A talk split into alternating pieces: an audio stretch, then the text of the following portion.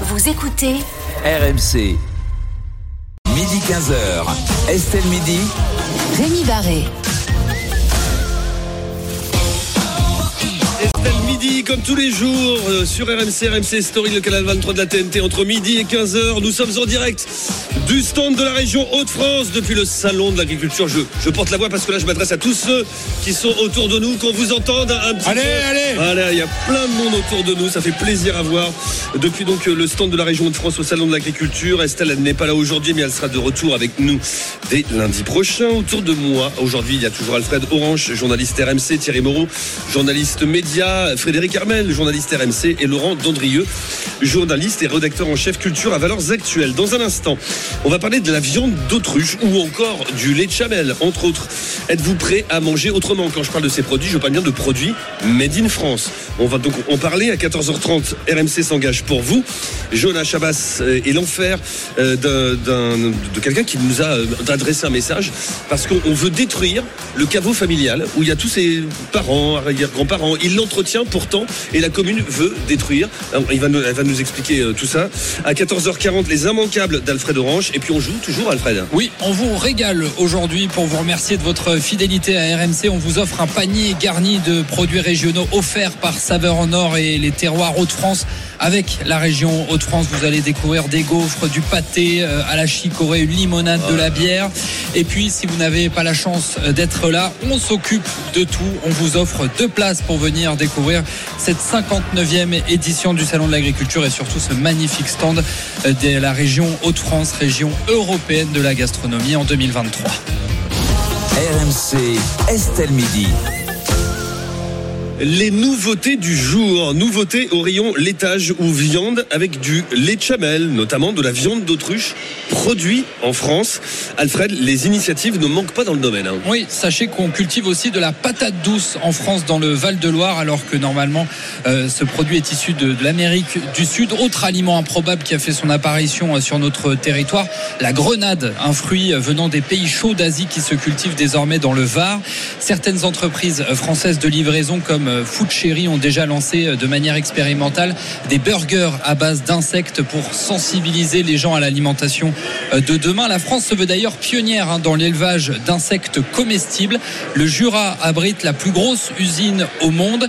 Ces insectes servent aujourd'hui à faire de la farine pour compenser le prix de la farine de poisson qui a triplé ces dernières années. Ces avancées, Rémi, elles sont permises et rendues possibles grâce à l'innovation française qui permet de mettre au point des procédés de fabrication parmi les plus performants au monde. Êtes-vous prêt à manger autrement? Vous nous appelez au 3216 et à mes côtés, il y a Julien Job. Bonjour Julien. Bonjour. Julien, il est éleveur de chameaux dans les Hauts-de-France. On est du côté de Maubeuge, on est où exactement? Je suis à Fény. À Fény. Mettez bien à- le micro devant, votre- devant votre bouche, comme ça. Je suis à, à Voilà. Fény, donc euh, un vrai ch'ti de chez ch'ti. Euh, du, du fin fond de Maubeuge euh, avec tous mes chameaux, mes dromadaires. Parce que c'est évidemment l'endroit parfait pour élever des dromadaires. Je pense que tout le monde l'entendra. Quand je Non, pense qu'il y a des gens alors, qui disent qu'il n'y a a pas de réchauffement climatique. Combien de chameaux et de dromadaires à Ah, Aujourd'hui, j'en ai 80. actuelle 80 Ah ouais. C'est énorme. Et, pour, et- et- mais quand- euh, pourquoi le, le lieu idéal? Non, c'est juste le milieu idéal parce que les Hauts-de-France, c'est le lieu idéal pour tout et n'importe quoi. Ça, on est d'accord. Euh, c'est- C'est pas à moi que vous allez J'adore ma région, j'y suis, j'y reste et mes chameaux sont ch'tis. Et mon fromage est ch'ti, tout est ch'ti. Et, Et ils ça, ont, c'est bien. ils- euh, ça fait combien de temps que vous, vous élevez des chameaux? J'ai créé mon entreprise, j'avais 20 ans, aujourd'hui j'en ai 40. Et ça fait combien de... Maintenant, euh, Il y a 20 ans, les premiers chameaux? Non, il y a un peu moins de ça. En fait, vers euh, 2016-2017, le Salon de l'Agriculture est venu nous chercher pour avoir des animaux un peu atypiques. Et puis, du coup, on est arrivé avec nos deux premiers chameaux. Et puis, en 5 ou 6 ans de temps, en fait, on a tellement rencontré de gens et de, de- d'opportunités, de, de, de récits, de, de qu'est-ce qu'on fait avec un chameau, pourquoi un chameau, que ça a monté, monté, monté, monté. On n'arrête jamais. Et, et maintenant, on en a une quantité faramineuse, ouais. Et qu'est-ce que vous produisez avec vos chameaux? Eh bien, euh, la petite exclusivité cette année, puisque clairement l'idée c'était de produire du lait. Euh, Le lait de chamel. On en a fait des cosmétiques. Le- Le, lait de chamel, Ça a évidemment. quel goût? Ça a un goût de lait classique, euh, légèrement plus salé. Euh, mais sinon, le goût est pareil. Ce qui est intéressant, c'est la, la structure pardon, moléculaire. Et en fait, euh, Ah, On est dans la recherche là. Non mais c'est c'est génial, moi je trouve ça. ce qui est super intéressant, par exemple, c'est qu'il y a zéro allergène dans le lait de chamel. Et ça, c'est prouvé scientifiquement, simplement parce que le lactose, enfin les lactates, finalement, ne sont pas les mêmes que dans le lait de vache. Et elles sont absolument euh, Il n'y a pas d'intolérance? aucune intolérance. D'intolérance aux produits laitiers. Donc là, euh, On n'a aucune intolérance et c'est bien ça, Ah, c'est je peut-être une révélation la- pour l'intérêt majeur. personnes Voilà, qui nous écoutent voilà. et qui sont intolérantes. Ils ont pas, euh, ils ont pas froid vos la chameaux?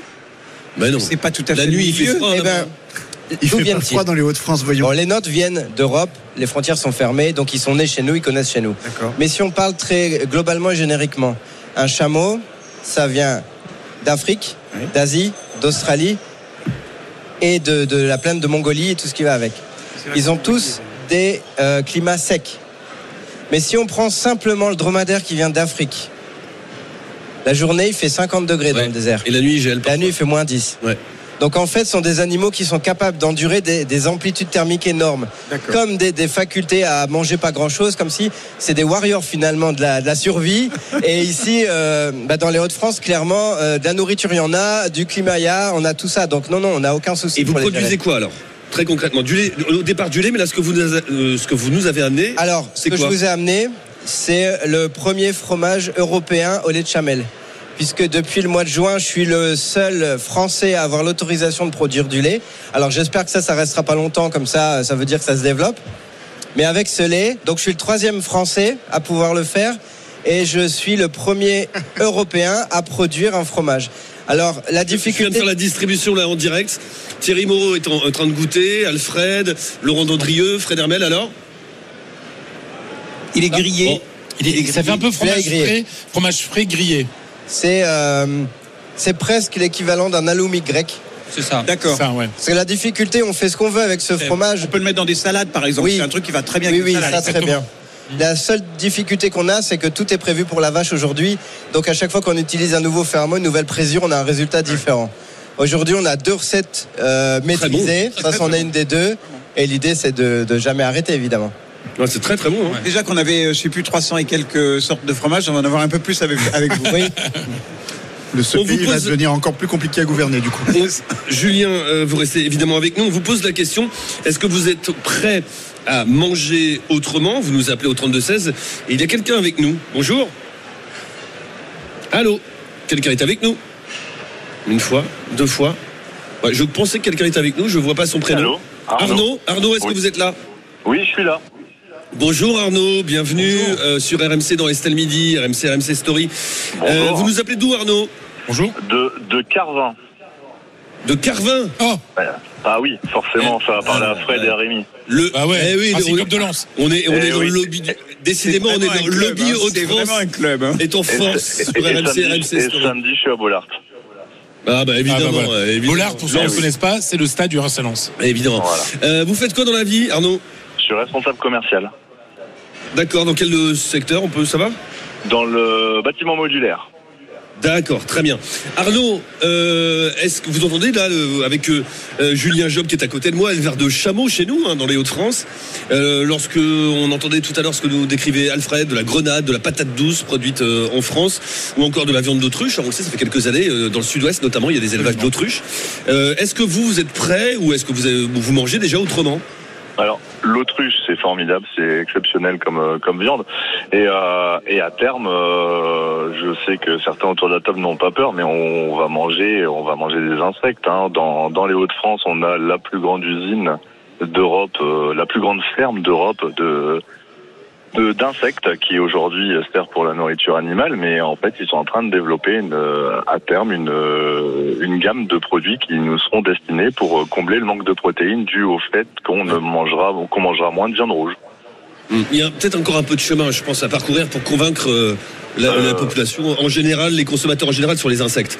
Voilà, les chamelles, bon, euh, euh, on connaît l'animal, euh, voilà, c'est enfin, C'est plus psychologique. les les insectes, discussions, discussions, il faut parler, faire connaître les produits. Et... Et, et- et alors c'est c'est intéressant, Arnaud. Pourquoi vous êtes aussi euh, averti, j'allais dire, euh, sur le- le- la question? Parce que j'ai été euh, dans le cadre de, de, de, de mon activité professionnelle. euh, en fait, si, si vous voulez, euh, l'usine en question, euh, donc dans la Somme, euh, à Nel, je la citerai pas. Oui. Euh, euh, en fait, ils font une levée de fonds, c'est c'est exceptionnel. Sur les cinq dernières années, ils ont levé des, des centaines de millions d'euros. Ils sont en train d'ouvrir une nouvelle usine aux États-Unis. En fait, ils développent et donc moi, en tant que euh, responsable commercial dans le, dans, dans le bâtiment modulaire, forcément, ça, ça nous intéresse. Et en fait, c'est c'est l'avenir, quoi. Aujourd'hui, c'est l'avenir. Alors, est-ce que c'est bien, est-ce que c'est mal Je ne sais pas. J'ai pas eu l'occasion de goûter ces insectes, mais euh, mais on y vient tout, tout doucement, mais sûrement, quoi. Fred Hermel. Alors l'avenir, euh, je ne serais pas aussi optimiste euh, ou pessimiste que vous. Euh, moi, je pense qu'il y a, il y a une place. Il y a une place, bien entendu, pour de nouveaux produits. Moi, ça me faisait penser au kiwi, par exemple. Vous souvenez, avant, maintenant, on produit du kiwi en France. Avant, quand ça arrivait, ça arrivait de l'autre bout de la terre. Aujourd'hui, il y a des, euh, ça paraît tout à fait normal d'acheter du kiwi français. Ce qui, il y a 20 ans, paraissait totalement incroyable. En même temps, si on remonte, si on remonte très très très très loin, euh, il y a de ça euh, quelques centaines d'années, euh, produire de la patate en France, ça paraissait Voilà, dingue, Bien sûr, ouais, bien sûr. Ou des avocats, des avocats, par exemple. Ouais. Les avocats, c'était pas naturel il y a Moi, je- 30 ans. Je sais pas si tu as ce souvenir-là. Moi, j'ai le souvenir, enfant, d'avoir vu, d'avoir vu apparaître les kiwis. C'est pas si vieux que ça. Non, non, non, c'est pour ça, non, on on est quoi dans, peut-être dans les années euh, 70, 80, 80. ouais, fin, fin 70 80 parce que moi je me, je me souviens que c'était un fruit que je ne connaissais pas Non. et qu'on a découvert effectivement à ce moment-là ouais, dans les Donc là, années 80. des évolutions, oui, mais, mais moi, imaginez que des insectes vont remplacer la côte de bœuf. Non, ça euh, ça, non. C'est-à-dire que faut- moi, je vois ça comme un, un produit à côté, une alternative. Mm. Euh, En plus, économiquement, c'est intéressant. Mais euh, l'idée, il faut pas être radical et penser qu'on va, on va devoir supprimer une filière pour remplacer Mais par je une pense autre. faut il faut pas poser le problème entre je remplace ma côte de bœuf par des insectes. Moi, j'ai pas mal voyagé en Asie. En Asie, ils mangent beaucoup d'insectes. J'en ai mangé, c'est pas mauvais. Ça, ça a des goûts. euh, euh, soit c'est grillé, soit c'est donc c'est plein de protéines. Mais il y a une différence entre la pas- sauterelle et le grillon? Il y a, alors, il y a- terre. c'est c'est quelquefois plus craquant euh, quand c'est pas bien grillé, mais peu importe. Enfin, Mm. c'est les vers blancs qui sont plus compliqués à, à Ah oui, euh, à je te confirme. Les vers de farine, Ouais. mais c'est pas mauvais. C'est- Franchement, c'est pas mauvais quand c'est cuisiné et, et- et frit. Le fer Ce de terre, ça là, continue c'est à bouger à l'intérieur. c'est- Ça Ce que je veux dire par là, c'est que des habitudes alimentaires, on les a changées tout au long de nos siècles. Il faut jamais oublier, tu l'as rappelé, la pomme de terre, Parmentier l'a popularisée, Ah mais oui. enfin, elle est arrivée seulement au XVIe siècle. La tomate, la tomate Le chocolat. au 18e, le chocolat au 18e, Ouais. les épices, les épices, la route des épices, tout ça. Sauf que ça a été vraiment populaire, les épices au 19e seulement. Donc de toute façon, qu'est-ce qui a fait qu'on a changé notre alimentation? C'est la mondialisation. C'est-à-dire qu'effectivement, on a pu avoir accès à des choses qui étaient produites très très loin. Mondialisation de l'alimentation. Maintenant, les contraintes, c'est plus la mondialisation, Mm. c'est le fait de faire attention à produire local, avec, avec moins de ressources d'eau, avec c'est ça notre contrainte. Et donc, effectivement, des protéines qui viennent d'un qui sont différentes de cette, mais ça ne remplacera jamais. Il y a du chemin encore à parcourir pour faire connaître et pour, euh, pour faire accepter. Il y a un blocage Ouais. psychologique aussi. Ah oui, Justement, la oui. première fois une sauterelle, ça fait bizarre. Bah oui, non, mais, Hermel. mais- mais moi je connais des gens qui ne comprennent pas qu'on puisse manger des escargots et, et des, et des cuisses de grenouille. Tu me feras jamais manger de la cervelle. Mais encore Ah, mais- moins. mais voilà, encore mais moins veux dire, culturellement, culturellement Ah oui. les Anglais nous appellent les froggies, c'est-à-dire les, les, euh, Mangeurs les de grenouilles, les mangeurs de grenouilles. grenouilles, parce que pour eux, ça paraît incroyable de manger. Les Américains mangent pas de lapin. Les, pardon, les Les Américains ne mangent pas de lapin. Là, J'en ai mangé euh, dimanche. Lapin au pruneau. C'est très bien. Euh, Tant pour toi. Julien Job est toujours avec nous, éleveur de, de chameaux, éleveur de chameaux dans les Hauts-de-France. Euh, Julien, le produit que vous nous avez apporté là, ce, ce fromage euh, fait avec du lait de chamel, hein, ça s'appelle Camel Oumi. Voilà, Camel Oumi. Comment s'appelle votre société? Euh, c'est la camellerie. La Camellerie. Camellerie. C'est un très beau nom. Hein. La Camellerie, ouais, c'est joli. Ah, c'est très bien. La camellerie. Et euh, est-ce que ça marche? Voilà, euh, on va mettre les pieds dans le plat. Est-ce que ça marche le lait de, de chamel, les produits? Eh bien, clairement, quand vous êtes atypique, vous débrouillez tout seul. Ouais. Soit on y va, on baisse la tête, on fonce, et ça marche. Soit on fait rien. Je sais pas pourquoi, il me semble que vous avez dû baisser la tête et foncer. Ouais. C'est, euh, mais ça m'a peut-être aidé aussi à pas comprendre les murs que je pouvais, j'aurais pu prendre et que Ouais. j'ai eu la chance d'éviter quoi. Et la viande de chameau, c'est bon? La viande du chameau, c'est une très bonne viande. Oui. Bon, aujourd'hui, il n'y a pas d'abattoir en France. Euh, produire du lait, ça veut dire élever ses bébés toute l'année. Donc pendant un an, je leur parle tous les matins. Moi, c'est ça m'arrange bien qu'on les mange pas, Ouais. même si j'ai rien contre le fait de manger de la viande. Mais sinon, c'est une viande qui est très très bonne pour la santé également. Et je vous ai posé la question aujourd'hui, est-ce que ça fonctionne? Ça va, vous en sortez ou pas? Ça fonctionne bien. Euh, on a un, un besoin de parler, de, de faire du marketing. C'est ce Parce que, comme vous expliquez, quand le, le français connaît pas le produit, Oui. il va pas. Ouais. Ça, c'est évident. Maintenant, ça reste aussi un produit de niche. Euh, je viens de vous dire que les bébés, on les mangeait pas, donc forcément, il faut en faire quelque chose. Et avec ce quelque chose, en fait, on s'en sert pour faire de l'éco-pâturage, on s'en sert pour faire du tourisme. Génial. Ouais, parce que Euh, j'imagine qu'il y a plein d'enfants qui viennent vous voir, les, les écoles envi- environnantes. Mais il y a des gens de partout. J'ai des Bretons qui sont venus l'été dernier juste pour venir parce qu'au milieu des tentes berbères, enfin au milieu des Ah, prairies. vous, vous avez- planté des tentes. Exactement, voilà. Au milieu des prairies, on a planté des grandes tentes berbères. Et le samedi soir, on a des danseuses qui viennent passer- animer un On peut couscous. venir passer une soirée ou un séjour? Non, hein, une On soirée. peut passer tout ça sans problème. Mais une soirée, un week-end? Euh, Aujourd'hui, je sais pas loger les gens. Mais on a des petits gîtes là euh, aux alentours. Mais vous faites des événements. Mais on fait des événements complets où c'est des après-midi balades et des soirées euh, berbères euh, très très typiques. Ça, ça s'appelle la Camellerie. On est, on peut rappeler où on est. On est à Fény. Fény. C'est près de Maubeuge. On est Exactement. dans le nord. Julien, vous restez avec nous et, et merci à Arnaud de nous avoir appelé au 32 16. Mario nous rejoint. Bonjour Mario. Bonjour à la belle équipe de RMC, c'était midi. Oh, quel bel accent, quel bel accent. On n'est pas dans les Hauts-de-France, je Non. pense. Ah, Là, on est dans, on est dans les Cévennes, dans le sud. Dans les Cévennes. Merci Oui. de nous rejoindre dans Estelle Midi, Mario, vous euh, sur RMC, RMC Story. Vous avez quel âge, Mario? Euh, Moi, j'ai 37 ans. 37. Et, Et, euh, vous faites quoi dans la vie? Vous faites quoi dans Ah, la moi, vie? je suis, je suis paysagiste. Paysagiste, Et, euh, d'accord. voilà, et, et, mon rôle, en vérité, c'est que euh, j'arrive, je suis dans la vie comportementaliste de la faune et de la flore. Ça veut dire que je crée des paradis pour les gens, que ce soit en Mhm. permaculture ou, ou à s'adapter au fil du temps de l'évolution de la faune et la flore. Mhm. Et, euh, et ce qui est bien, c'est que là, vous parlez de l'autruche, du chameau, c'est que moi, quand j'étais gamin, j'habitais dans un village à Pomerol, dans l'Hérault, où ils font un excellent vin, et je vous conseille d'y aller, qui s'appelle le Hugues de Gauvignac. C'est un vin à tomber par terre, qui faisait de l'élevage d'autruche et d'émeux, mais ça depuis des décennies, et ça fait euh, que j'étais gamin au moins plus de 30 ans. Et c'est une viande qui coûte moins cher que le cheval et le bœuf, qui est autant qualitative et super bonne, qui n'a besoin de presque rien en eau. Et, en nourriture, c'est un, une plus-value. Ça veut dire qu'en vérité, si les agriculteurs ils peuvent changer là-dessus, ça veut dire qu'ils ils gagneraient plus d'argent et en dépenseraient moins. Ils n'auraient pas besoin de trop d'engrais, trop Ça, de ça va changer nos paysages hein, quand même. Ça ça va quand même changer Ah nos oui, paysages si on, a, si, on, si on des prés remplis de- d'émeux et d'autruches ou, Oui, de- ou de chameaux. euh, regardez maintenant, la nature, elle évolue. On, on le voit avec les, les sécheresses. À l'époque, elle était tous les 30, 35 ans. Maintenant, elle descend tous les 10, 15 ans. Il faut évoluer avec la nature pour comprendre la nature et pour nous comprendre nous. Parce que le but, c'est de nous nourrir. Parce que, comme disait tout à l'heure, euh, c'est Thierry Moreau, pour une fois, je suis d'accord avec lui, qui avait dit que c'était pas, euh, c'est pas la J'adore le- pour une fois. Posez-vous c'est des pas, la questions. sur- c'est pas la surpopulation qui est, qui est, qui est, qui est compte, c'est la surconsommation. Et la surconsommation, et on en a parlé dans les années 70 avec le projet Rudolph, c'est un truc de fou. Et euh, il faut s'acclimater avec la nature. Et si tous les gens comprenaient ça, on pourrait vivre, mais, mais on pourrait manger de la viande presque tous les jours pour les carnivores comme moi, et, et sans faire de mal à la nature ni à l'écosystème. Bien sûr. Mais bien sûr. Reste avec nous, Mario. Julien Job, euh, éleveur de chameaux dans les Hauts-de-France. Je pensais là, euh, moi, j'ignorais, hein, je suis pas spécialiste de- de- des émeux ni, ni, euh, des autruches, mais euh, Mario nous disait c'est un animal qui euh, a besoin de peu, de consommer peu, peu d'eau, enfin peu de nourriture, etc. J'imagine, bon, c'est connu, les, les chameaux, les dromadaires euh, boivent peu ou en tout cas n'ont pas, n'ont pas besoin de boire beaucoup, si?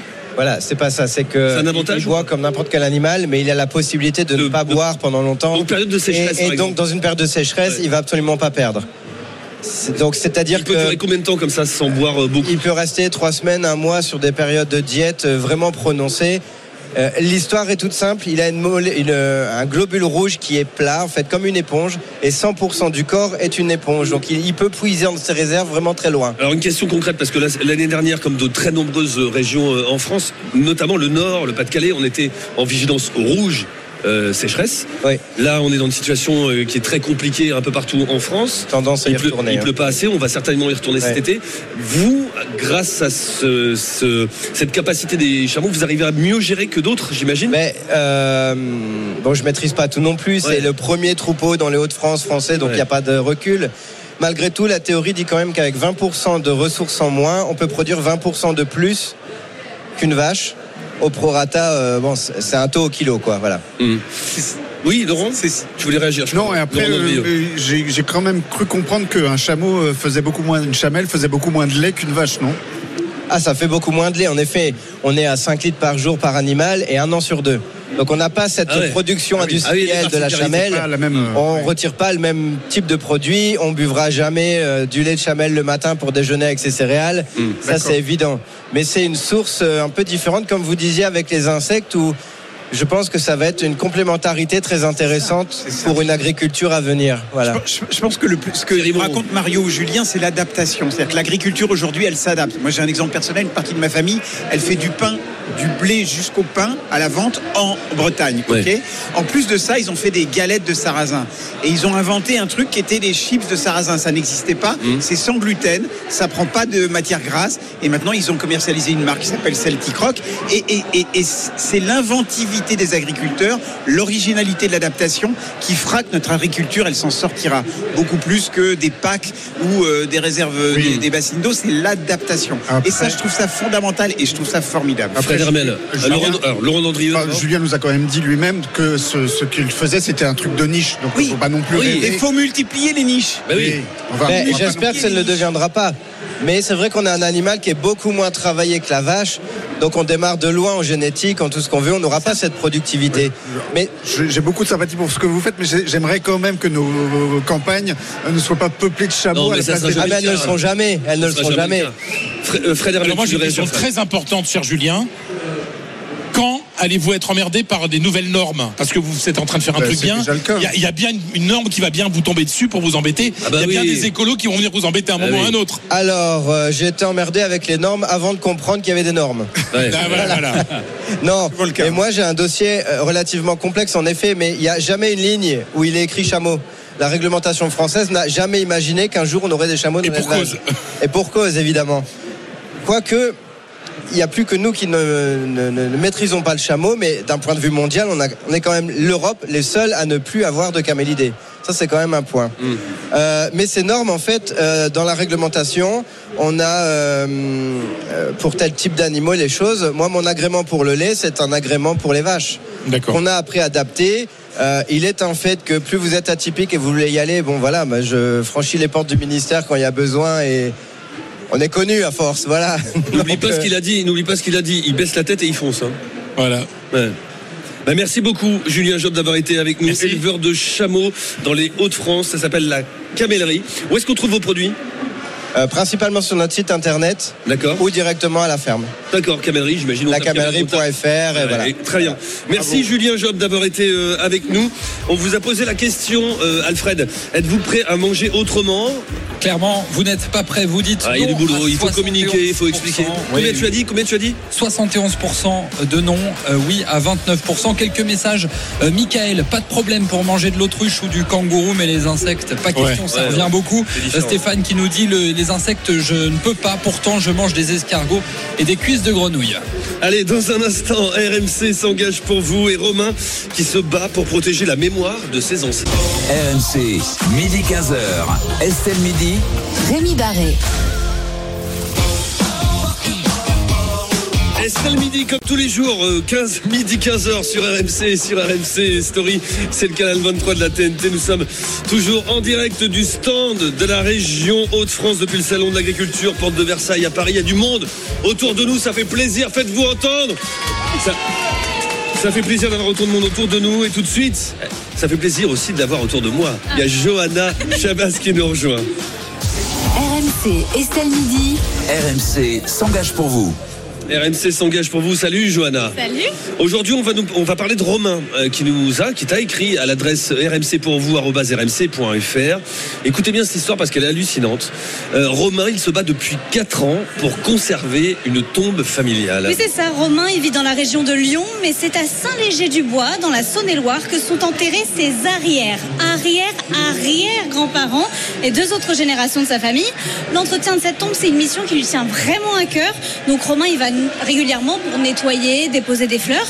Tout se passe bien jusqu'en 2019, où il découvre un procès verbal collé à même la pierre tombale. Le document indique que sa tombe familiale est considérée à l'abandon, qu'il doit se manifester, nettoyer la stèle, sinon la tombe sera purement et simplement supprimée. Romain contacte la mairie, mais depuis, la liste des conditions de la commune s'allonge. J'ai d'ailleurs fait un certain nombre de, de travaux euh, dessus en 2014 sur demande de la mairie. Euh, J'ai dit d'accord pour les refaire euh, en, en 2018. Euh, et là, on m'ont demandé également de prendre une concession. Euh, donc j'ai même dit OK, je suis d'accord, euh, je joue le jeu. je- et là, on m'a à nouveau, à chaque fois que je dis oui, on m'a demandé des, des choses supplémentaires. Donc de cette fois-ci, de changer la pierre tombale, soit de la rehausser. Enfin bon, c'était très compliqué. Il y a une volonté manifeste de décourager, de d'engager des frais de ma part encore plus importants euh, pour que je renonce en fait. Hein. Mais Johanna, pourquoi Romain ne peut pas garder cette tombe? Alors d'abord parce qu'il n'a pas de concession. hein. Une concession, c'est cet emplacement qu'on achète dans un cimetière. Et pour cause, à l'époque où ses ancêtres ont été enterrés, ça n'existait pas. Donc forcément, bah, il l'a pas. Dans notre cas, pour que Romain puisse l'obtenir, il doit faire toujours plus de travaux. Il a envoyé un devis à hauteur de 400 euros pour le nettoyage de la tombe. Devis refusé par la commune qui estime qu'il faut aller encore plus loin.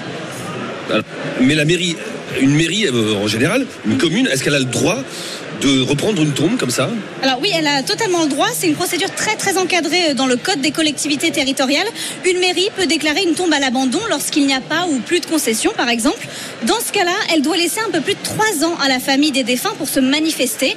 Et si elle n'a pas de nouvelles, alors là, oui, la mairie peut tout à fait exhumer la sépulture et récupérer la place.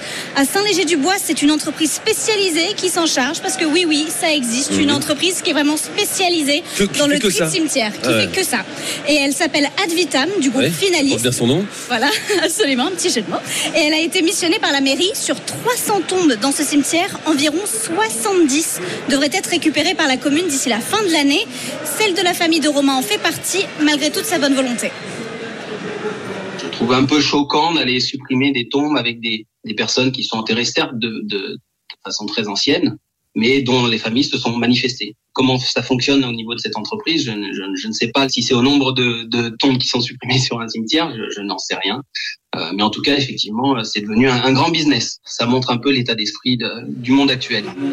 Bon, Johanna, je vous connais, je te connais. je dis vous, tu, tu es avec ton équipe, vous avez appelé l'entreprise. Absolument. La tombe familiale de Romain va vraiment disparaître. Alors Advitam lui laisse trois mois avant d'exhumer la sépulture, trois mois pendant lesquels Romain pourra faire tous les travaux nécessaires, tous les travaux S'il les fait dans ce délai-là, la société nous l'a promis, il pourra bien récupérer la tombe et payer pour une concession.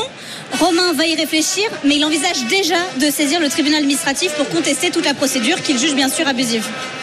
Euh, Thierry Moreau, je, je vois que ça te fait réagir, c'est Oui, parce que d'abord, on a un problème de place dans les cimetières dans beaucoup de villages. Donc c'est vrai que les concessions qui sont abandonnées, mais il faut vraiment qu'elles soient abandonnées avant d'être récupérées. Là, c'est quelqu'un qui s'occupe de la tombe familiale. Après, il y a quand même une solution. euh, euh, il se trouve que euh, par la force des choses, hier j'étais euh, à, à- à des obsèques. La meilleure solution, c'est la crémation. C'est ce qui est le plus simple. Et c'est vrai que c'est difficile pour encore une partie de la population de, de penser à ça, mais c'est quand même la meilleure solution. Fred Hermel, rapidement. Je ne suis pas du tout d'accord avec toi. Chacun est libre de faire ce, ce Ah, qu'il veut. sûr. Moi, je trouve qu'on emploie une société euh, euh, comme les, boîtes. Prennent des cost killers, tu sais, dans, dans les boîtes, là, histoire de, de récupérer des emplacements, etc. Je trouve ça absolument honteux de la part d'une d'une d'une commune. C'est abandonné. Une commune. Ouais. Si c'est abandonné, mais dans- si c'est abandonné, la commune peut le faire. C'est lamentable. Allez, merci Johanna d'avoir été avec nous. Euh, Johanna Chabas, RMC euh, s'engage pour vous tous les jours euh, sur, dans Estelle Midi sur RMC et RMC Story. Nous sommes toujours en direct du stand de la région Hauts-de-France depuis le salon de l'agriculture Porte de Versailles à Paris. Et dans un instant, ce sont les immanquables d'Alfred Orange. À tout de suite. RMC, midi 15h. Estelle Midi. Rémi Barré. Estelle Midi, comme tous les jours, midi 15h sur RMC, RMC Story. Vous entendez, il y a de l'ambiance, il y a beaucoup d'ambiance. Nous sommes en direct du stand des Hauts-de-France au salon de l'agriculture à Paris. Ça fait vraiment plaisir de, de vous voir tous là autour de nous. Il y a Amel qui est à côté de moi. Bonjour Amel. Bonjour Rémi. Enchanté de vous voir. Amel qui est venu avec sa fille qui s'appelle. Shainez et Amel. Et pourquoi elles sont à mes côtés, Alfred? Parce qu'elles ont gagné. ce magnifique panier garni Voilà. par la région Hauts-de-France. Voilà, il y a du poulet de lic au maroilles, euh, il y a de la sauce picalili, il y a euh, de la limonade, il y a du euh, pâté aussi euh, pour vous, de quoi vous régaler. J'espère que vous n'avez pas encore déjeuné. Et euh, Amel et, et euh, sont de, région- de la région parisienne. Voilà, elles vont pouvoir découvrir les bons produits de chez nous, Fred. Les bons produits des, les bons produits des Hauts-de-France. Beau salon à vous. Voilà. Merci d'avoir été avec nous. hein. Ça fait plaisir. Voilà. Allez, tout de suite, les immanquables avec Alfred. RMC Estelle Midi. Les immanquables. Alfred Orange, on commence, euh, Alfred, si tu le veux bien, par le départ, par le départ du jour. Oui, à Nantes, deux sœurs de la fraternité bénédictine apostolique annoncent quitter le centre-ville de Nantes, épuisées par le climat d'insécurité qui règne dans le quartier. Les deux religieuses racontent devoir même intervenir parfois au sein même de l'église pour éviter des situations de débordement ou de violence. L'opposition municipale a réagi et a demandé à ce que la mairie de Nantes déploie plus de moyens pour lutter contre l'insécurité. Laurent, je me tourne d'abord vers toi. Laurent Andrieux, je sais que tu, voilà, tu, es sensible à, la religion. Euh, elles disent notamment, je sais pas si tu l'as dit, Alfred, on n'est pas des franciscains du Bronx. Référence à ces moines franciscains qui, dans le Bronx, essaient de régler des problèmes de délinquance, etc. qui ont un charisme particulier et qui ont choisi effectivement d'aller s'installer dans des quartiers défavorisés et difficiles pour euh, évangéliser ces milieux-là. Ça, c'est un choix qu'ils ont fait. Mais là, se retrouver en plein cœur de Nantes tout à coup à devoir faire le vigile, si j'ai bien compris, dans sa propre euh, église, Paroisse, ouais. c'est quand même n'importe quoi. Il y a un vrai, vrai, vrai problème avec Nantes. hein. On en parle souvent. euh, Il y a souvent malheureusement des sujets qui reviennent. Euh, ville qui était connue euh, pour sa douceur de vivre encore récemment et qui se euh, dégrade, mais à vue d'œil. euh, euh, c'est à se demander s'il y a un maire. Pourtant, j'ai cru comprendre que Une maire. Une maire. une qui Une était une maire. amie d'Anne Hidalgo en plus, donc euh, pas n'importe qui. Mais apparemment, euh, Johanna Roland. ça se passe pas bien. Fred Hermel. Ouais, je, terrible, je- mais- je- je vois à ton regard que ça t'énerve. Non, mais ça m'énerve. En plus, en plus elle- elle- dans les témoignages, elles expliquent que c'est le fait aussi d'être catholique. C'est aussi parce qu'elles sont un témoignage catholique euh, qu'elles sont molestées, euh, ces, ces religieuses. Donc, euh, Bon, c'est parce qu'on attend, Non, on certaines choses d'elles aussi. Enfin, tu comprends ce que je veux dire La solidarité, l'aide. Oui, euh, bah, elles sont là pour ça. Ben, elles le font. Ouais. Elles le font. Le problème, c'est ça. C'est les conséquences de ça. Ça veut dire un petit peu moins de solidarité euh, dans, dans le Ouais. centre-ville de, de, de Nantes, parce que ce sont des personnes qui dédient leur vie aux autres, Mm. Qui font du bien. Elles sont là pour faire du bien. Leur métier, c'est de faire du bien, de faire du bien et de faire le bien et euh, de voir partir. Mais comme dit, comme dit Laurent, en fait, Nantes. Mais j'ai l'impression que toutes les semaines dans les immanquables. euh, Il y a euh, au moins une ou deux fois par semaine un, Faut un pas- exemple. Faut pas exagérer. Ça arrive de temps à autre. Excuse-moi, euh, on parle de Nantes pourquoi? Ouais. on parle de Nantes pourquoi? oui, Pour des problèmes de sécurité. ouais. On ne parle plus de Nantes pour des choses culturelles, pour des bonnes nouvelles. À Mm. chaque fois, c'est pour des questions de, de sécurité, Mm. Ou plutôt d'insécurité. Thierry Moreau. Moi, je dirais que religieuse ou pas religieuse, le problème, c'est que c'est des gens soient, obligés de partir pour parce qu'elles ne se sentent pas en sécurité dans un quartier. Moi, c'est ça qui me pose problème. Après, euh, évangéliser, a priori, on va plutôt évangéliser ceux où c'est difficile et pas forcément là où c'est très facile. Donc, euh, euh, c'est un peu dommage qu'elle qu'elle- qu'elle s'en aille. Voilà, mais tu as raison. Aujourd'hui, la ville de Nantes, moi, j'y ai rencontré mon épouse il y a plus de 35 ans. C'était une ville qui était très, très agréable, j'ai plein de copains qui ont fait leurs études. Et aujourd'hui, c'est vrai que c'est une ville, à certains euh, égards et dans certains endroits, qui est très compliquée. Et ça, c'est un vrai problème. Donc le problème, c'est la sécurité. Après que deux sœurs soient obligées de partir, c'est pas, c'est pas l'événement du siècle. pas- puis, euh, Oui, mais enfin, c'est un surtout- témoignage, c'est un témoignage quand même d'une, euh, délinquance, d'une ambiance euh, qui, qui est quand même révélatrice de ce qui se passe en ce moment. euh. On Là, parle de, du- on, on- centre-ville, on parle du quoi. centre-ville de Nantes, quoi. Enfin, Non, mais je suis d'accord, Ouais, mais c'est- après que ça soit des religieuses ou pas, c'est pas le problème, c'est qu'elles soient obligées non, de partir non, parce qu'elles ne sont pas en sécurité. Mais c'est un nouveau symptôme. voilà. Si même des religieuses partent, alors que Dieu sait si elles résistent beaucoup. Et, j'imagine qu'elles sont, elles, elles font preuve de tolérance. bah, oh Voilà. oui, oh oui. Mm, mm. Allez, on passe euh, au coup de gueule du jour, Alfred. Trois associations, le planning familial SOS homophobie et le CID poursuivent l'État en justice pour le contraindre à appliquer la loi en matière d'éducation sexuelle à l'école.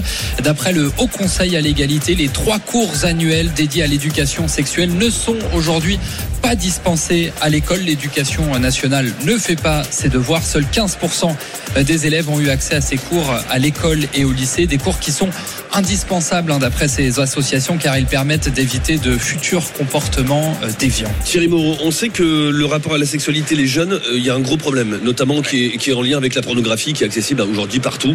Euh, et elles ont raison, ces associations, au bout d'un moment, de taper Bien du poing et dire à l'État, et de rendre de dire à l'État, bah, faites votre, devoir. Bien évidemment, elles ont raison. En fait, il y a une double problématique. Depuis 2001, normalement, nos élèves devraient avoir une éducation sexuelle de base pour éviter, par exemple, les maladies, les maladies sexuellement transmissibles. On voit qu'aujourd'hui, des maladies qui sont plutôt bénignes, mais qui avaient quasiment disparu, reviennent auprès des jeunes, chez les jeunes, parce qu'ils ne savent tout simplement pas comment ça se transmet, comment ça se soigne. Et quelquefois, ça se soigne de façon bénigne, il faut juste le savoir. Donc, un minimum d'éducation sexuelle qui soit euh, euh, très bien faite avec des professionnels. Je pense que c'est une bonne chose. Et évidemment, et ça rejoint ce qu'on disait tout à l'heure avec euh, euh, notre ami sur, l'éducation aux médias, l'accès à la pornographie sur les sites, parce que en fait, justement, cet accès à la sexualité, ils ne l'ont que par ce biais-là et pas du tout par. euh, euh, moi, j'ai eu des cours d'éducation sexuelle en biologie. On vous expliquait comment ça fonctionnait. Avec, avec les animaux, on je- faisait nous. hein. Je suis pas sûr que la motivation de SOS homophobie soit Ouais. d'empêcher les jeunes d'accéder à la pornographie. Mais bon. Enfin, il y a le planning familial aussi. Je pense que Il y a aussi le planning familial. familial aussi. Je pense Ah. pas que ce soit leur préoccupation principale dans cette plainte. Ils, veulent, Après- ils veulent- ils veulent faire quoi alors? C'est quoi leur intention? Bah, je pense qu'ils ont effectivement, euh, euh, comment dire, l'idée de, de- de- d'avoir une, une Ah. formation aux, aux- aux problématiques sexuelles qui soit conforme à un certain nombre de messages. qu'ils Donc tu veux dire qu'ils veulent, ils voudraient utiliser euh, ça pour faire de la propagande? Ça, ça- c'est pas totalement impossible. Mais on fait pas de la propagande homosexuelle. hein. On est homosexuel ou on ne l'est pas. Euh, Oui. Hein, c'est pas à la suite de la propagande que tu dis homosexuel. Non, non, mais je pense que la, pro- la, pro- la, la, la, la- la- la protection vis-à-vis de leur pornographie, je pense pas que ce soit pas leur, que ce soit leur, leur préoccupation principale. Moi, moi, j'ai toujours, j'ai toujours un problème. J'ai toujours un problème quand on porte plainte contre l'État, quand des associations s'érigent en disant c'est moi qui ai raison, c'est l'État qui a tort, et des associations Enfin, qui euh, en même temps. attends, là, Mais, non, mais non, non, Non, mais- non, mais attends, il y a eu contre- L'État ne remplit pas son rôle. L'État ne remplit pas son rôle. il faut être très clair. Il y a une loi Voilà. qui stipule. Qui n'est pas respectée. Elle n'est pas respectée. Au bout d'un moment, tu fais quoi? Oui, non, mais je veux dire, c'est comme euh, ce, ce- c'est la France qui avait été condamnée pour inaction climatique, alors que la France a beaucoup moins de, a une énergie tellement moins décarbonée que que, que ses voisins. Elle, s'est pris tout ça. Attends, attends, elle, a pris, des engagements, elle les respecte pas. Oui, mais, sauf que les autres sont pas condamnés alors que c'est pire. Ouais, Donc euh, le problème il est là. Et euh, des associations qui ont, vivent en grande partie de, de- d'argent public et qui attaquent l'État. J'ai toujours un petit problème avec ça. Elle respecte pas la loi. L'État ne respecte Oui, pas mais la, la loi prévoit loi. aussi qu'on qu'on- qu'on- qu'on suive les programmes et qu'on enseigne un certain nombre de choses pendant l'année, et qui n'est- ce qui n'est pas fait faute de temps. Il y a plein de choses qui sont pas essentielles, qui sont pas enseignées à l'école. Il y a pas. Ou, ou des choses qui ne sont pas enseignées parce que les élèves empêchent les profs de le faire Oui, Mm. aussi. sur certains sujets. Allez, on passe au coup de clim du jour. Il est signé Anne Hidalgo qui prévient tous les athlètes qui participeront au JO 2024 à Paris. Il n'y aura pas de clim dans le village olympique. S'ils veulent euh, en avoir, il faudra payer. La maire de Paris revendique à fond ces jeux euh, écolos. Euh, Les athlètes ne mourront pas de chaud, assure-t-elle. Seuls 20% des bâtiments du village olympique sont orientés plein sud. La température ne sera donc pas si terrible que ça d'après elle. Je pense beaucoup aux athlètes, mais beaucoup plus à la survie de la planète. Voilà comment conclut la maire de Paris. Je sais pas pourquoi, mais plus le temps passe, plus les semaines passent. Et j'espère que ça se passera vraiment très bien, que ça sera un super, un super, euh, événement, que ça sera très festif. Mais plus, je me dis que les JO 2024 à Paris, ça va être un peu compliqué. Ce qui est quand même étonnant, c'est qu'elle pense à beaucoup de choses, mais elle n'a pas l'air du tout de penser à l'image de Paris à l'international. Ouais, ouais, ouais, C'est, euh, non mais encore Paris, une fois, encore une fois, j'espère que ça se passera vraiment bien, mais je commence à avoir des. C'est mal barré. Non mais, Je sais pas, mais, je- mais- mais les mecs, mais enfin, et en plus le discours, je pense d'abord aux Parisiens, à la planète, avant les JO. Mais pourquoi tu les as demandés? Eh oui. Surtout que, faux. refaisons un petit Moreau. cher ami. Au début, elle était contre les JO. sûr. Elle était contre les JO. Et politiquement, il a été important qu'elle prenne position pour les JO. Donc oui. elle s'est mise dans ce lit-là. Mais elle ne voulait pas des JO. La deuxième chose, c'est que, quand même, juste. Pour quelqu'un qui se dit socialiste, faire une, euh, une différence entre des délégations qui seront peut-être plus richement dotées Ah, que d'autres et qui pourront se payer la clim et d'autres des délégations qui auront moins de moyens parce qu'il y a des pays pauvres qui viennent Mais vers bien les sûr, JO beaucoup. et qui devraient avoir beaucoup euh, les mêmes moyens que les autres, ils n'auront pas le droit à la clim. Enfin, mais, Mais non, où mais on c'est- va On marche sur la tête. C'est du mensonge, c'est de la de l'impréparation depuis le début. Moi, j'ai vraiment très très peur, pas pour les matchs de Paris, pour les matchs de mon pays. Ouais, bien Parce qu'après ce qui Ah s'est bah passé oui. au Stade de France, quand même pour la, la finale de la Ligue des Champions, qui est un événement vu mondialement, là, si rebelote, en plus ça va durer. Ah bah oui. trois semaines. hein. C'est pas Paris Donc, hein, qui euh, sera, qui sera, qui non mais sera- on va dire, mais la France, c'est un pays l'image monde qui est incapable d'organiser. Moi, j'ai très très peur pour mon pays. hein. Et surtout qu'elle dit qu'elle pense pour la planète, la planète. Mais si toutes les délégations achètent la clim, ben les dégâts sur la planète seront les mêmes. Donc de toute façon, ça ne fera que rapporter un peu d'argent à la mairie d'Anne Hidalgo qui en a bien besoin. écologiste sera sauve. C'est ça C'est ça. l'important. C'est Bah, ça. c'est ce que disent certains, hein, ce, ce disent certains défenseurs de d'Anne Hidalgo, ou en tout cas de la manière dont c'est organisé. Certains disent euh, soit euh, ça donnera peut-être une image différente de la France, de ce que euh, le, le- le monde attendait, mais on mettra en avant les sujets écologiques. Ben non, parce que ce sera l'image du chaos. Et le chaos, en général, c'est pas très bon pour le climat non plus. hein. C'est pas faux. Allez, l'addition du jour. 634 millions d'euros, c'est ce qu'a coûté l'accueil des Ukrainiens à l'État français. Euh, à titre de comparaison, c'est deux fois plus que l'accueil de réfugiés euh, classiques.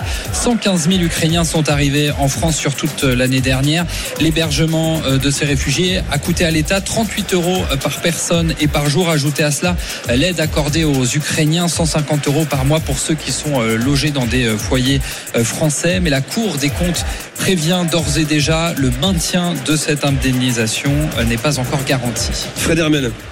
Je trouve pas ça si cher que ça finalement. C'est vrai que ça paraît beaucoup d'argent, mais par exemple, on vient de filer un milliard d'euros à l'Afrique du Sud pour lui permettre sa transition écologique. C'est un marotte, c'est un marotte. à marotte, mais Tu oui, parce que, mais non, mais non, c'est bien parce que moi je m'en sers pour essayer de comparer, parce que tu dis 634 millions d'euros, c'est, c'est 134, ouais. euh, ça, ça paraît beaucoup d'argent, mais il faut toujours mettre par rapport à, euh, par rapport à, à un exemple clair, un milliard. Aujourd'hui, un milliard, c'est rien. Le président, il balance comme ça. Euh, quand on voit, par exemple, ce que coûte euh, par an un mineur non accompagné étranger, euh, c'est beaucoup moins cher et, et qui certains sont des délinquants, etc. Je veux dire, euh, des réfugiés ukrainiens sont, coûtent beaucoup moins cher. Donc, moi, c'est pas un chiffre qui me choque. Ça me paraît pas si énorme que ça. Et j'aimerais qu'on applaudisse une nouvelle fois la générosité du peuple français, parce qu'il y a beaucoup- ça ne cet argent, c'est l'État directement. Ça ne comprend pas tout ce que les Français ont offert eux-mêmes aux associations et tous ceux qui accueillent des gens et qui dépensent beaucoup d'argent très généreusement. Thierry Moreau. Moi, ce qui m'a un peu gêné, si tu veux, c'est que euh, j'ai beaucoup de gens, enfin, je connais des gens dans mon entourage qui étaient prêts à accueillir des Ukrainiens, mais qui étaient beaucoup moins prêts à accueillir des Syriens, comme s'il y avait une sorte de proximité avec les Ukrainiens qu'il n'y avait pas avec les autres. Et ça, ça me gêne. Ouais, beaucoup. ouais, je pense que quand on est réfugié, qu'on vient d'un pays en guerre, et Dieu sait si la Syrie est un pays euh, compliqué, il y a d'autres pays Il y a africains, une comme question le Nigeria, culturelle, peut-être de- des réflexes culturels qui fait Oui. que les gens se sentent plus à l'aise avec des Européens. Enfin, je veux dire, Je pense que faire le tri, faire un tri économique entre les, les, les- les réfugiés me gêne beaucoup. Laurent Dandrieux. Oui, ce qu'il y a, c'est que moi, je suis quand même gêné qu'on dise euh, c'est pas très cher parce que va dire ça euh, euh, à des Français qui sont Non, mal logés et qui n'ont non. aucune aide. euh, voilà, c'est faut être prudent quand Non, on mais c'est un ce genre mais maintenant, il, il fallait l'assumer, ce coup. Il faut Non, mais je dis pas, je, je dis pas pour autant qu'il qu'il fallait Ouais. pas les aider, mais je dis euh, non, euh, dire euh, c'est pas cher, euh, voilà, euh, c'est Ouais. pas forcément audible pour tout le monde. Et après, c'est vrai que euh, euh, moi j'ai beaucoup entendu euh, récemment. L'argument, euh, finalement, le- le- l'accueil des réfugiés ukrainiens, ça se passe super bien, donc euh, euh, élargissons le droit d'asile, accueillons plus largement. Euh, D'abord, effectivement, euh, l'intégration n'est pas la même suivant l'origine culturelle. Il y a des difficultés supplémentaires avec des gens qui sont étrangers à notre culture. Je suis désolé d'avoir à le rappeler. Et ensuite, tout ça n'est pas gratuit, c'est pas de l'argent magique. Allez, on passe, Alfred, au coup du. Au coup 100 000, dur du jour. Oui, absolument. 100 000 chômeurs de 60 ans en plus à cause de la réforme des retraites. C'est ce que prédit l'UNEDIC. L'assurance chômage assure que le report de deux ans de l'âge de départ devrait accentuer ce phénomène. Aujourd'hui, sachez que les plus de 50 ans mettent près de 500 jours à retrouver du travail. C'est presque deux fois plus que les 25-49 ans. Alors d'après ce que j'ai compris, c'est- on recule l'âge de départ à la retraite, ce qui veut dire qu'il y a- il y, a des anciens, plus d'anciens qui resteront le plus longtemps en poste Sur le marché. et donc moins de postes pour les jeunes. Exactement. Alors, en fait, c'est- il y, a- il y a un double cliquet. C'est-à-dire qu'effectivement, automatiquement, plus on pousse l'âge de la retraite, plus il y aura de seniors au travail. Mais en revanche, on va en mettre ceux qui sont déjà au chômage vont rester au chômage encore plus longtemps. C'est ça qui est compliqué. Nous avons 20 ans de retard sur le travail des seniors en France, il faut le dire. Les pays du nord de l'Europe ont pris à bras le corps ce problème dans les années 90. Il y a 72% des Danois de 55 à 64 ans qui sont formés, formés à d'autres métiers. 66% des Finlandais et seulement 32% des Français. Par exemple, au Danemark, quand vous avez plus de 55 ans, vous suivez une formation et vous pouvez travailler prioritairement dans les services publics pour, par exemple, faire des mi-temps, pour tenir un bureau de poste dans un petit village, service public de proximité. On a 20 ans de retard sur le travail des seniors et je peux vous dire que ça va être un problème qui va nous péter à la figure dans les années à venir et c'est dramatique. Frédéric Carmel. Oui, alors je suis pas très bon en maths, mais ça me paraît en fait assez logique d'un point de vue mathématique, parce que à partir du moment où l'âge de la retraite il est, il est repoussé, ton statut de chômeur dure plus longtemps. Sinon après, à partir à partir de, de, de- si, si Oui, tu es en retraite à 62 ans, Oui. automatiquement tu ne rentres plus dans les chiffres du chômage, mais tu es en retraite. Donc mécaniquement, au niveau des chiffres, en dehors du de, de, de, de l'effet hein, euh, que Il y a l'humain sur, l'emploi, euh, mécaniquement le, le- le- système de calcul n'étant plus exactement le même, automatiquement ça le, le chômage augmente puisque tu as plus de possibilités, plus d'années pour être au chômage, je veux dire. Oui, et puis l'autre difficulté, c'est qu'on va maintenir avec cette réforme de plus en plus longtemps dans les entreprises des seniors qui, sont par ailleurs de moins en moins désirés en fait. C'est ça le problème. C'est ça, Ouais, exactement. Et que- ça- ça, c'est un et que c'est vrai qu'aujourd'hui, quand vous avez plus de 60 ans dans certaines boîtes, on vous regarde de traviole. On dit que vous gagnez trop cher et que vous, et on ne considère pas que vous avez de l'expérience, mais que vous êtes euh, out et on veut se débarrasser de vous. Allez, le redémarrage du jour, Alfred. Oui. Un cocorico pour euh, finir. L'industrie française se porte bien. 150 usines ont ouvert en France en en 2022 contre 70 fermetures. La crise énergétique n'a pas stoppé euh, la dynamique. Elles ont permis la création de 10 000 emplois. Euh, 4 000 emplois ont été euh, supprimés dans le même temps, mais le solde est positif. Euh, Depuis 2016, les créations d'usines en France ne cessent d'augmenter, messieurs. Fred Hermel, on en a fermé beaucoup, beaucoup, beaucoup, beaucoup d'usines en France, et notamment, je, le dis parce qu'on est depuis le, stand des Hauts-de-France, notamment euh, dans les Hauts-de-France, euh, ces dernières décennies. Alors. ça paraît dérisoire ce nombre d'usines d'ouverture par rapport à- aux, aux- aux milliers qui ont fermé, mais est-ce que, ça te paraît quand même positif? Oui, mais Est-ce que, tu, la- crois, est-ce que tu crois à la réindustrialisation Bah, du pays? Ah bah j'y crois, je, je le désire, je le souhaite vraiment. Et, et on a quand même une prise de conscience depuis la crise Covid. hein, en fait, on a besoin d'une certaine indépendance à, ce niveau-là sur pas mal de produits. Donc la réindustrialisation de la France est nécessaire. Faut pas oublier que la France est quand même, avec toutes les critiques, hein, on, en parle. Voilà, on critique la France tout le temps à juste titre. On reste un grand pays euh, avec un, un équipement autoroutier excellent, routier excellent, avec euh, avec des trains très bien. Mais quand il n'y a pas grève, enfin, je veux dire, la France, ça reste quand même un pays qui marche. Malheureusement, c'est- on, reste- on est aussi un grand pays pour les normes. C'est ça pour les normes, voilà. le- Mais si on peut s'adapter, mais c'est-à-dire que pour une entreprise, même s'il y a beaucoup d'impôts, même s'il y a des normes, ça reste un pays qui fonctionne. Et il y a quand même, moi j'ai vécu à l'étranger, euh, notamment en Espagne, je veux dire, il y a quand même des services en France qu'il n'y a pas dans d'autres pays, donc qui intéressent les entreprises. Après la réindustrialisation, ce ne sera pas de l'industrie lourde, ce sera pas des fonderies, ce sera de la tech. Et on est très bon là-dessus et il faut qu'on poursuive. Bah, ça, il faudrait que ce soit aussi l'industrie pharmaceutique. Oui, Oui, aussi. sûr, bien sûr. Aussi. Tout à fait. Et je crois que on, l'avait bien compris, on l'a compris ces, ces derniers mois qu'il y avait un souci à, à ce niveau-là. Euh, merci euh, Fred Hermel, merci Laurent Merci. merci euh, Alfred Orange, évidemment et Thierry Moreau. On se retrouve nous demain, Estelle Midi, nous serons toujours en direct du stand des Hauts-de-France depuis euh, le salon de l'agriculture à Paris. Et tout de suite, on retrouve Vincent Moscato. Salut Vincent. Co- comment il va, Rémi? Il est en Est-ce forme que tu ou es là, Vincent? Mais bien sûr que je suis là. moi, je Bien pas. entendu. Tu ne m'entends pas, c'est pas grave. n'est pas là, on me le dit. Ah, on mais oui, oui, oui. Non, il n'est pas là. C'est pas grave. En Ah. tout cas, Vincent Moscato, on va le retrouver Enfin. dans un instant euh, sur RMC, euh, le Super Moscato Show, évidemment. limiter vous si savez. tu veux. hein. Pardon La crise à l'OM. Pas mal, pas mal. Vas-y, vas-y, c'est 550 selon toi le Alors, est-ce que la crise de l'OM est définitive? Est-ce que l'OM est un club de losers?